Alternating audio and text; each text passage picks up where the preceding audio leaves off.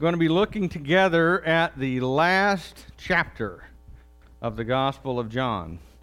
So, if you've been with me for this entire study through this book, congratulations. You saw the beginning and the end uh, of a great book of Scripture. Uh, I'm a little sad that it's over, honestly, because, uh, you know, I have a goal to preach through uh, every book of the Bible, and John is one of my favorites, and now it's done. Uh, but um, nonetheless, here we are at the end of the Gospel of John. And the Gospel of John brings us to a unique place uh, here at the end of the book where we get a glimpse into the disciples' lives after the resurrection but before they're fully clear on what that means for them. They know that Jesus died on the cross. They know he's been raised from the dead. They have seen him twice already at this point, and yet they're not really clear on what they're supposed to do with that fact or what they're supposed to do with the rest of their lives. And so we meet them right at this point, right at the beginning of chapter 1. And I want to pray for us as we open God's Word because Jesus is going to make clear to them what the implications of his death and resurrection are for them. And that's going to carry with it implications for us as well. So let's pray and then open God's Word together. God, our Heavenly Father, we thank you that you have been so gracious and kind as not only to accomplish our salvation, but to tell us about it and to explain to us in a book that we can read and understand and be guided by your Holy Spirit in, that can be put in language that makes sense to us, that we can obey it and walk in it and carry on a relationship with you. That in your word you speak to us, and in prayer, as we're praying right now, we're speaking to you and your Holy Spirit is interpreting what we say to you so that even though we don't know how to pray, that the Spirit prays for us and, and interprets our words to your ears. Father, we're grateful for all these things. We pray that as we open your word this morning, that you would make the message in your word clear and that we might find it, that we can obey it because, Father, our goal is not simply to be smarter sinners, but that we would be obedient children in worship and, and awe and love for the King of heaven. And, Father, we pray in Jesus' name. Amen. All right, well, let's read God's word together. First section of it here in chapter 21. After this, Jesus revealed himself again to the disciples by the Sea of Tiberias and he revealed himself in this way Simon Peter, Thomas, called the twin, Nathanael of Cana in Galilee, the sons of Zebedee, and two others of his disciples were together. Simon Peter said to them, I'm going fishing. And they said to him, We will go with you. They went out and got into the boat, but that night they caught nothing. Just as day was breaking, Jesus stood on the shore, yet the disciples did not know that it was Jesus. Jesus said to them, Children, do you have any fish? They answered him, No. He said to them, Cast the net on the right side of the boat, and you will find some. So they cast it, and now they were not able to haul it in because of the quantity of fish. That disciple whom Jesus loved therefore said to Peter, It is the Lord. And when Simon Peter heard that it was the Lord, he put on his outer garment, for he was stripped for work, and threw himself into the sea. The other disciples came in the boat, dragging the net full of fish, for they were not far from the land, but about a hundred yards off. When they got out on land, they saw a charcoal fire in place with fish laid on it and bread. And Jesus said to them, Bring some of the fish that you have just caught. So Simon Peter went aboard and hauled the net ashore full of large fish, a 153 of them. And although there were so many, the net was not torn. Jesus said to them, Come and have breakfast. Now, none of the, the disciples dared ask him, Who are you? They knew it was the Lord. Jesus came and took the bread and gave it to them, and so with the fish. And this was now the third time that Jesus was revealed to the disciples after he was raised from the dead. Now, as I said, this is a unique period in history. Uh, these seven disciples have all come to believe in Jesus as the promised Messiah and as the true Son of God. But it's evident to them that Jesus is not the kind of Messiah they were expecting, that there's not going to be a political kingdom at this point. Will, by the way, just as an aside, is there going to be one eventually? Yes. Read your Bible. We'll get to that. Okay. We get to uh, we get to the last book of the Bible, which we'll we'll start some of that next week. We'll get into some Revelation next week, but um, but is there going to be a political kingdom? Yes. Is it going to be now? No. And they're starting to get that idea. But they're not really sure what they are supposed to do now that Jesus has been raised from the dead. And so, since they're not clear on what they're supposed to do, they decide, you know what? I'm going to go back to what I did before. I don't know what to do. I can't just kind of hang around Jerusalem. I need a job and some money. And so I'm going to go fishing. And the other guys go, you know what? I don't have anything to do either. I haven't been, been following Jesus for the last three years.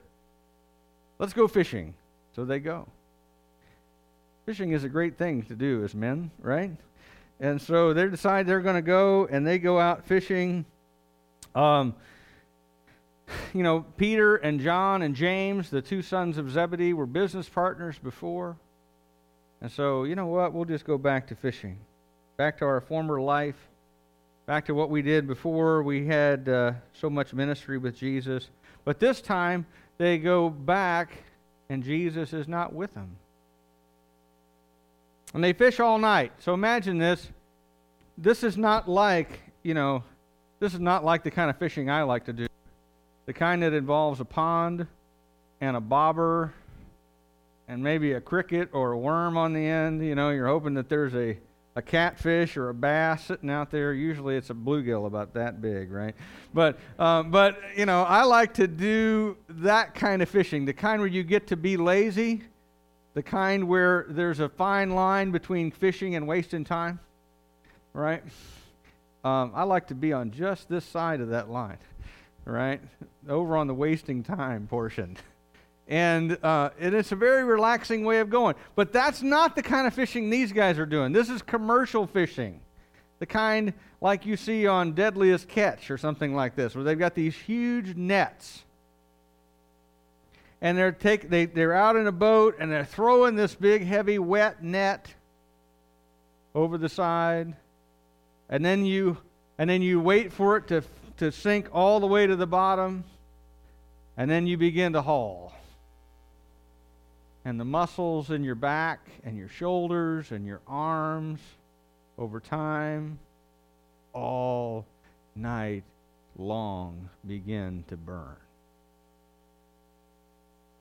And it begins in optimism, right? Because you get out every day that you go fishing is a great day to go fishing, right? Until you go. And if you don't catch anything after a while, like every time I go fishing somewhere, when I run into people, what they say to me is what? You should have been here yesterday, last week, right? I'm always there the wrong week. I don't know why that is. There's something in the time space continuum that prevents me from being there on the right day and the right week, right? But these guys are out and they're throwing these nets, and it's hard work. It's sweaty, hot work. Peter's taken off his outer garment because it's hot and you're working hard. Probably what these guys have done is taken off their outer garment. They have probably taken the, the hem of their robe that they're wearing and pulled it up and cinched it in their belt so they've got a pair of pantaloons to wear. And they're working. And they're working all night. And what begins in an exciting way hey, tonight we're going to catch them all. We're going to catch every fish in this lake. By the end, the casts of the net are getting fewer and further between because you're tired. And for the last eight hours, you have caught bupkis. You're completely skunked. So, who wants to throw the net again? Not me. Right? I'm thinking about a warm bed and a fire and something cold to drink, right? And these guys are off the shore about a 100 yards, and just as daylight breaks, they see a figure on the shore. And the figure calls out to them and says, Children, do you have any fish? You can just hear it, can't you? No. right? And he says, the voice calls back, throw out on the right side of the boat and you'll find some. They do. In fact, I love the fact, since John was a fisherman, he records exactly how many they caught and that they were all keepers. right? 153 big ones came in the net. At that moment, guess who stand they realize guess who is standing on the beach? It's the Lord.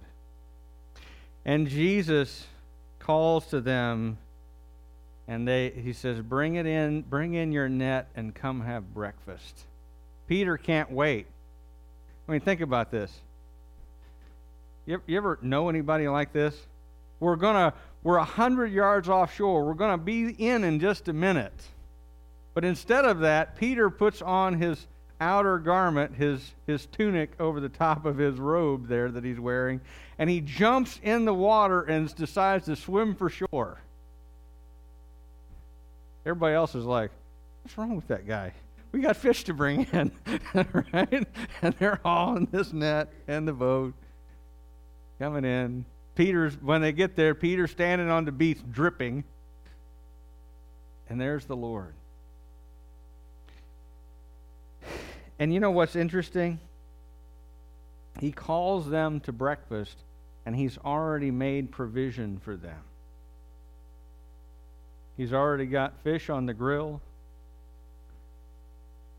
See, and by the way, if your, ladies, if your husband likes to grill, it's right there in the Bible. Jesus likes to grill. So, you know, it's a sanctified activity, right? Um, but he's got a charcoal fire there and some fish on it, and he's cooking bread. And he invites them graciously to bring some of the fish they've just caught to add to breakfast.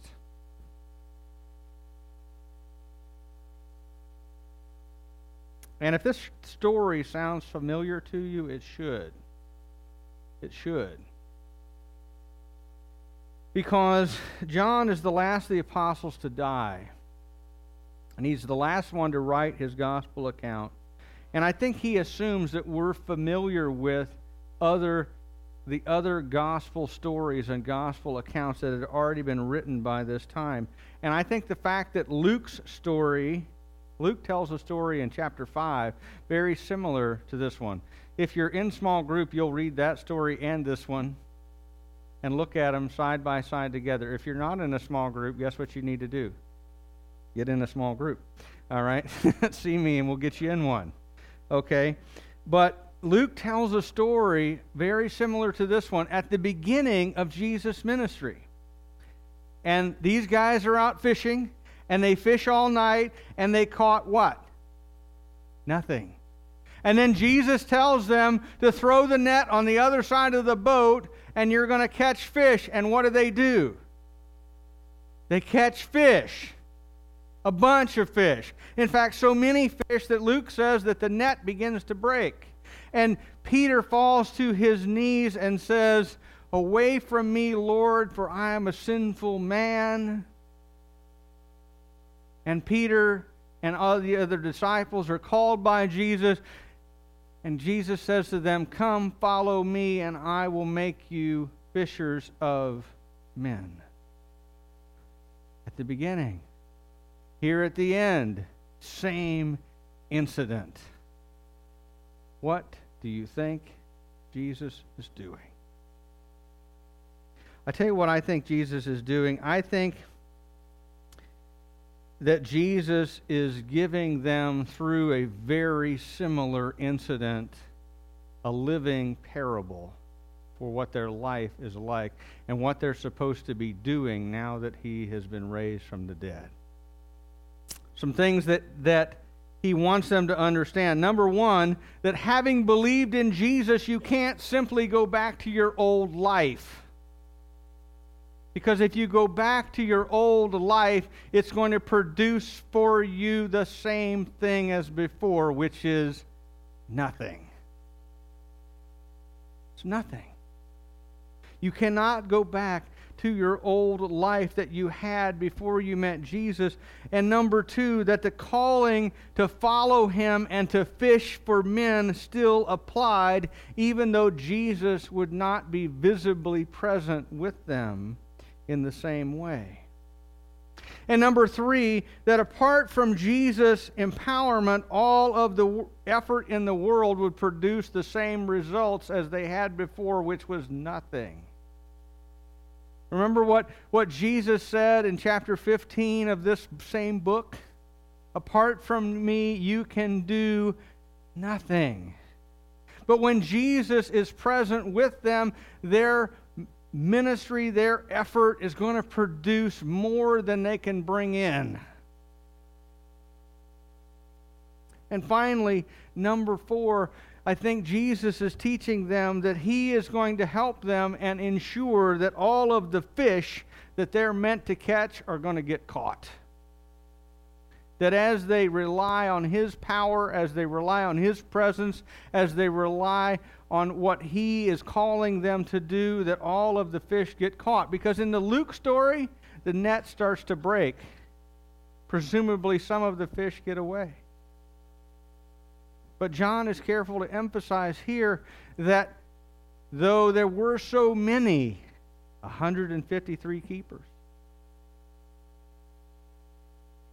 the net didn't break because Jesus is empowering their fishing. I think that, like I say, that this incident is a living parable for them of the necessity to keep on following Jesus, to keep fulfilling his mission, which is the same mission that he gave them originally. And it's also his reassurance that through his empowerment, the mission that they're on is going to have guaranteed success guaranteed success. And I think for us in this little story, there is an important application for us as well. Whenever we become Christians, we receive the same mission from Jesus that they did, which is to fish for men, to go out and deliver his message to lost people that they might be caught by the gospel and brought into relationship with God. That's still our mission. And we're not to go back to our old life. Amen? Every now and then I meet someone who tells me, you know, I grew up as a Christian and I grew up in the church and I lived my life as a believer all this time and you know, I just, I never had that period of rebellion in my life, and so I've decided I'm going to have it now. You ever heard anybody tell you that? Maybe it's just me. But I have heard some Christians say things like that, and I think, first of all, you are crazy. You're crazy. Because, first of all, as, as the Apostle Peter wrote later, you have spent enough time in the past doing what the Gentiles do already. And secondly, sin is very deeply costly to your soul and to your life and to those around you. And it's not necessarily that these guys were in sin by going back to fishing, but Jesus' intention is not having saved us to let us just go back to whatever we used to do without Him. Amen? We're not to go back to our old life. We're to join His mission and to live in obedience to Him and to fish for men until He comes back. To be actively fishing, by the way. I went fishing with Marty Davis here a couple of weeks ago. Uh, me and uh, Ken Baker and Marty were out fishing together. And Marty, uh, whenever his whenever his hook would be empty, he would haul it in and he'd be like, oh, "I'm fishing on credit again." right? you know, used to be a worm there, and I'm hoping they credit me for it now, right?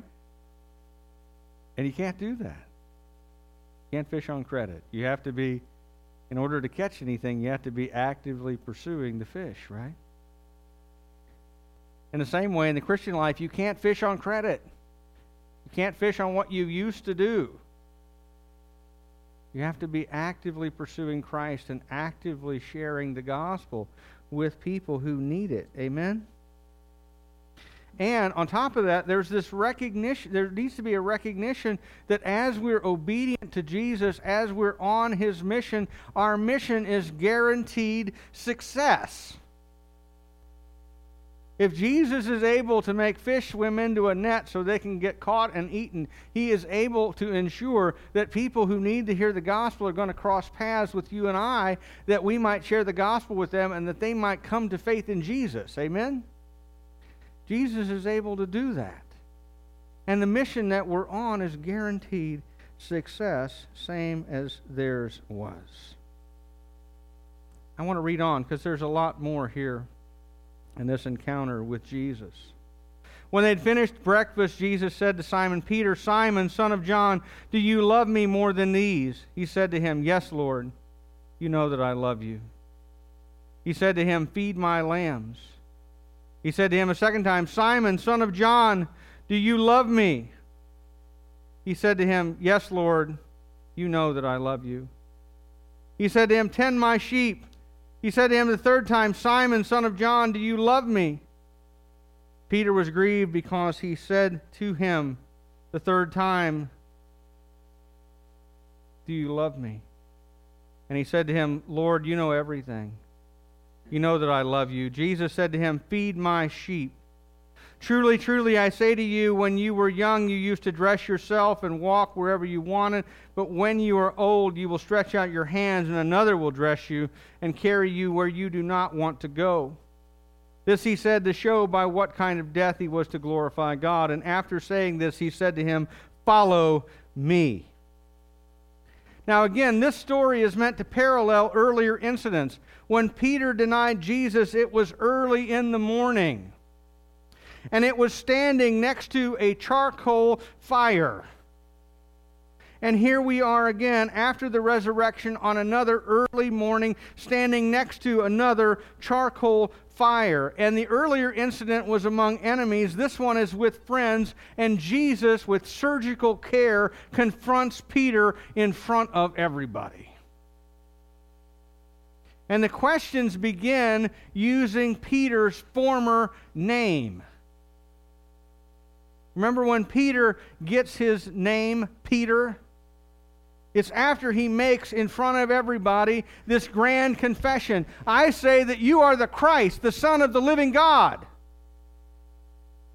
And Jesus says, Blessed are you, Simon, son of John. And from this time, because flesh and blood did not reveal that to you, but the Father in heaven, and therefore from now on, you're going to be called Peter, the rock. And on faith like yours, I'll build my church. Where are we now? Back to the former name. Why? Because Jesus is trying to get Peter to see that the rock has crumbled.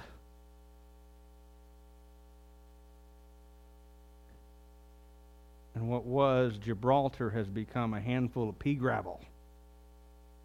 And so he goes back and he says, Simon, son of John. Not once, not twice, three times.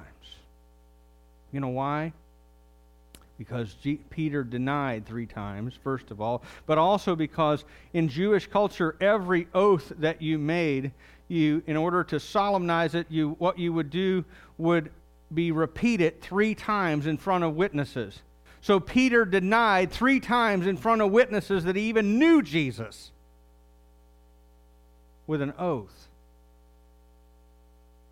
And here, Jesus asks him three times in front of witnesses, Do you love me? And after each one, there's an assignment given. He asks him, first of all, Simon, son of John, do you love me more than these? In other words, than these other guys.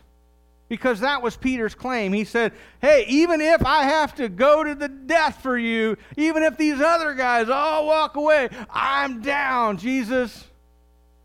I'm down for the struggle. I'm in all the way. But when the chips were down, and everybody else ran away, Peter couldn't beat feet away from Jesus fast enough. Simon, son of John, let me give you the Greek word here. Do you agapao me? Do you love me with self sacrificial love, like you said, more than these guys? No. Peter answers back, Lord, you know that I love phileo you. I love you with affectionate love as my friend. Because it's obvious he can't claim self sacrificial love. He wasn't willing to sacrifice himself. That was obvious. Jesus gives him assignment tend my sheep. Second question Simon, son of John, do you love me?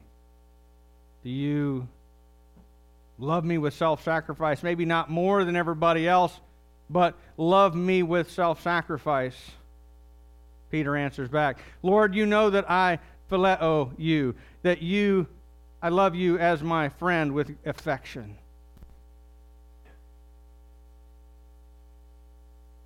Assignment given. Tend my sheep. Feed my lambs. Tend my sheep is the second one. Then the third one Simon, son of John, do you love phileo me? And now Peter is cut down because he's seen the movement from comparative to do you love me with self sacrifice? And now Jesus asks, Are you sure you love me with affection? like a friend. But he's meeting him on his terms. And Peter is cut to the heart and he says, Lord, you know everything. You know that I love phileo, you. Jesus says to him, Feed my sheep.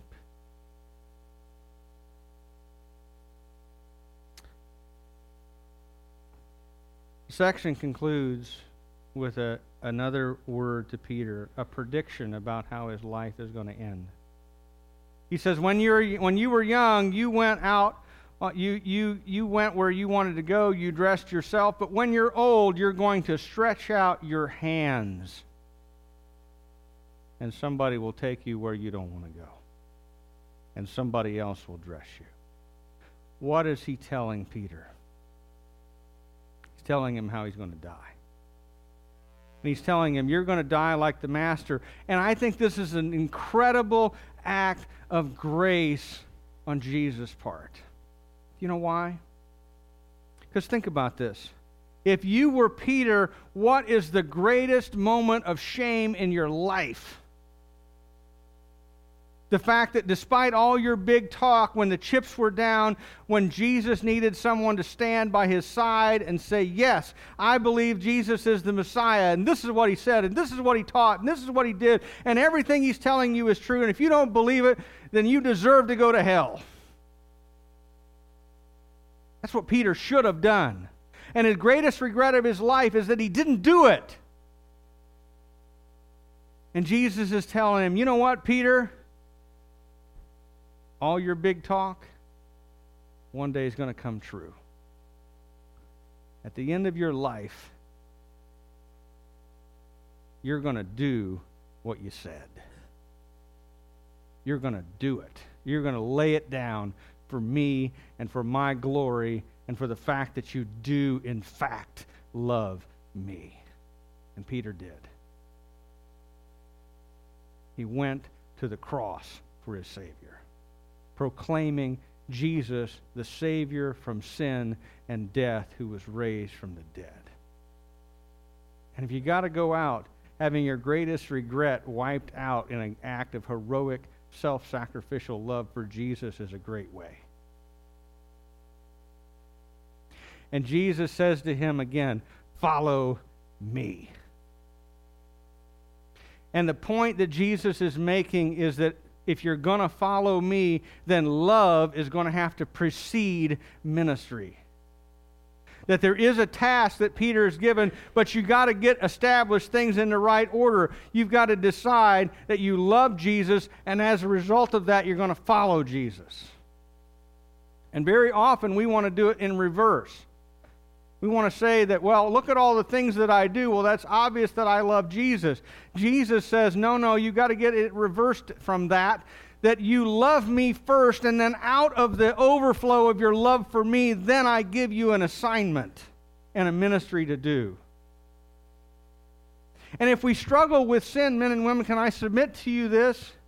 That the problem is not that we need to focus more on getting rid of sin. The problem is that we need to focus on loving Jesus. And as we love Jesus and pursue Him and walk with Him, sin begins to frankly take care of itself. Because you turn away from it naturally because it is offensive to the person that you love. And you focus your attention on loving and pursuing Jesus, and then out of that flows ministry to other people as you follow Him.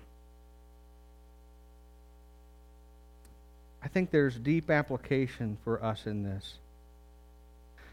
That all of our ministry, all of our life, everything we do is supposed to flow out of following Jesus because we love Him. Not fear of punishment, not because we're, we're thinking that God is a traffic cop up there waiting to ticket us when we sin, but out of love for Him. That as we love Him, we follow. And then we serve. And then we also have to follow Him to our destiny. I know I'm over time, but I'm going to preach this anyway because it's great. Verse 20. Peter turned and saw the disciple whom Jesus loved following them, the one who also had leaned back against him during supper and had said, Lord, who is it that is going to betray you? When Peter saw him, he said to Jesus, Lord, what about this man? And Jesus said to him, If it is my will that he remain until I come, what is that to you? You follow me. So the saying spread abroad among the brothers that this disciple was not to die. Yet Jesus did not say to him he was not to die, but if it is my will that he remain until I come, what is that to you? This is the disciple who is bearing witness about these things and who has written these things, and we know his testimony is true. Now, there are also many other things Jesus did. Were every one of them to be written, I suppose the world itself could not contain the books that would be written. You know, even after his restoration, Peter is still human. He still wonders about God's assignment and his destiny for other people. Any of y'all ever wonder about why God gave you a different assignment and a different calling and a different set of gifts and a different set of circumstances than He did other people? If you did, this chapter is for this part of the chapter is for you. This is for me, right? Lord, how come you didn't make me perfectly healthy? Lord, how come you didn't make me rich, right? We can all we all love that song that Tevye sings, Fiddler on the Roof. You know, would it somehow confound your vast eternal plan if I were a wealthy man? you know, if I were a rich man, right? We want it, we, we look at that and we go, well, God gave them different circumstances than He gave me. God gave this person health and He gave me sickness. God gave this person wealth and He gave me poverty. God gave that person intelligence and He gave me dumbness. And He gave, you know, God apportioned all kinds of different things and different pathways to different people. And we look at that and go, God, what about them? And in the midst of all those questions, we get Jesus' declaration to Peter What I have laid out for other people does not matter. That is not your story. You follow me. Their calling is to be faithful to their calling and their life and their circumstances and to walk with me according to the way I have lined out for them. But your job is to follow me through your story, through your calling, through everything that I've laid out for you. And we might like to renegotiate the deal and somehow pick other circumstances, right? Lord, I'd like to be I'd like to be skinny, strong, healthy, and rich, please. Right? I mean, you know, that would be good, right? God has picked a different path for each one of us. And our call is to faithfully follow him to our destiny, whatever that is. So if it's martyrdom, to go all the way to the stake, proclaiming Jesus. If it is relatively comfortable circumstances in a decent neighborhood, surrounded by people who are lost, it is to faithfully proclaim the gospel to every single one of them. If it is to go to another country, it is to be faithful in following Jesus there. If it is to die young of a disease you didn't want, it is to faithfully walk with Jesus through that. If it is to die an old man of old age, it is to be faithful to Jesus until your last breath. You don't get to pick what your destiny is, but your job is to be faithful in it and to it. Amen? To follow me, as Jesus said. Amen?